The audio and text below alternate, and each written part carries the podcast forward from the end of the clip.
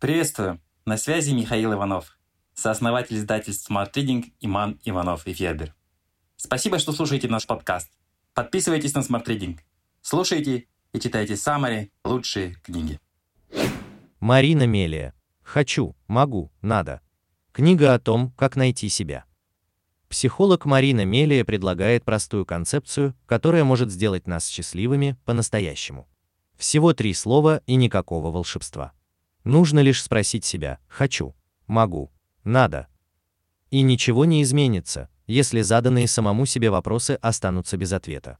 Но как только мы начнем честно размышлять над ними, не пытаясь подстроиться под общепринятые ценности, наше отражение в зеркале предстанет в новом, возможно, непривычном свете.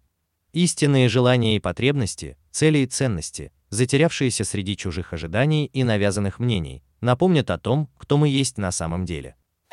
Марина Мелия, профессор психологии, коуч-консультант первых лиц российского бизнеса, автор бестселлеров о психологии успеха, саморазвитии и осознанном родительстве, колумнист Forbes, Tatler, Psychologist. Председатель попечительского совета благотворительного фонда «Дом с маяком», куда переводится весь гонорар от продажи книг. Так кто же мы такие? Каждый из нас совершенно уникален, наделен своими собственными исключительными желаниями, возможностями, способностями и талантами. Каждый из нас хочет чего-то и достигает чего-то, осталось понять, насколько истинны эти желания и цели, насколько они действительно наши.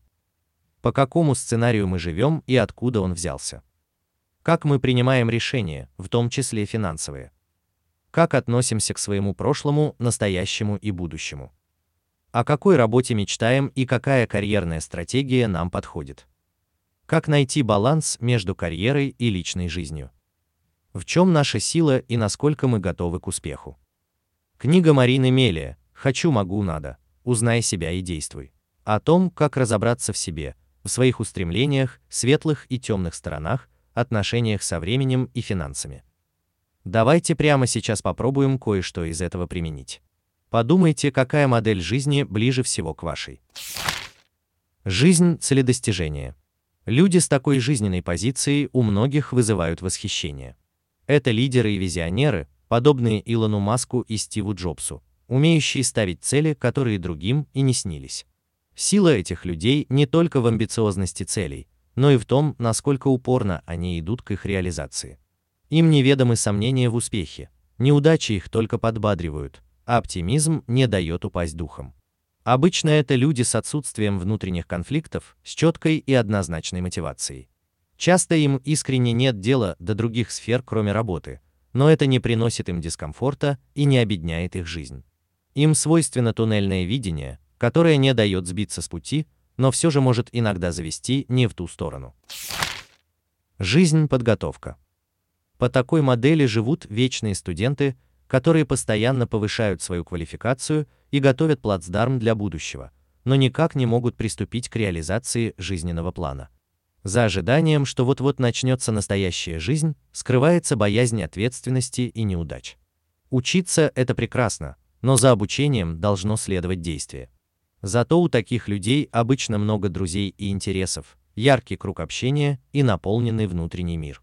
Правда, с материальными благами дело у них обстоит хуже. Жизнь творчества.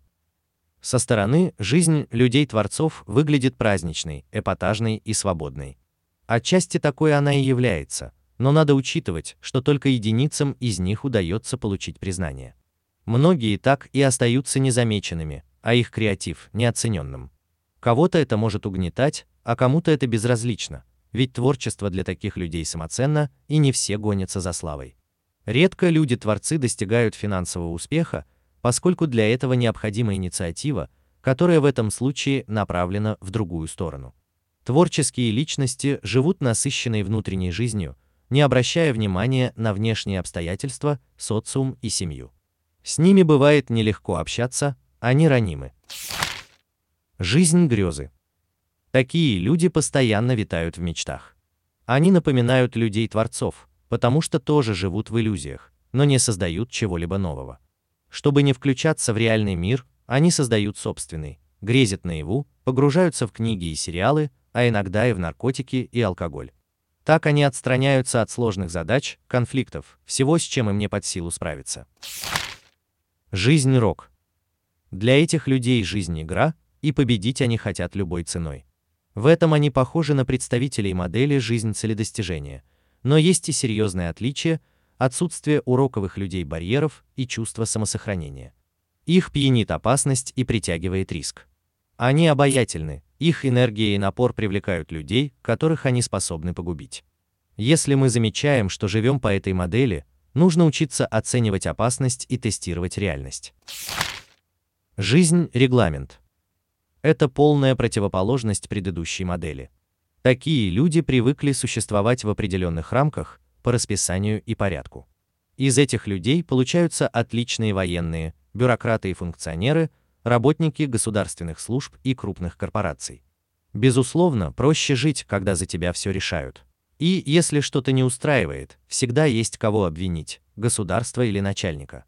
Стабильность, возможность планировать, в этом есть много плюсов. Если нас это устраивает, прекрасно.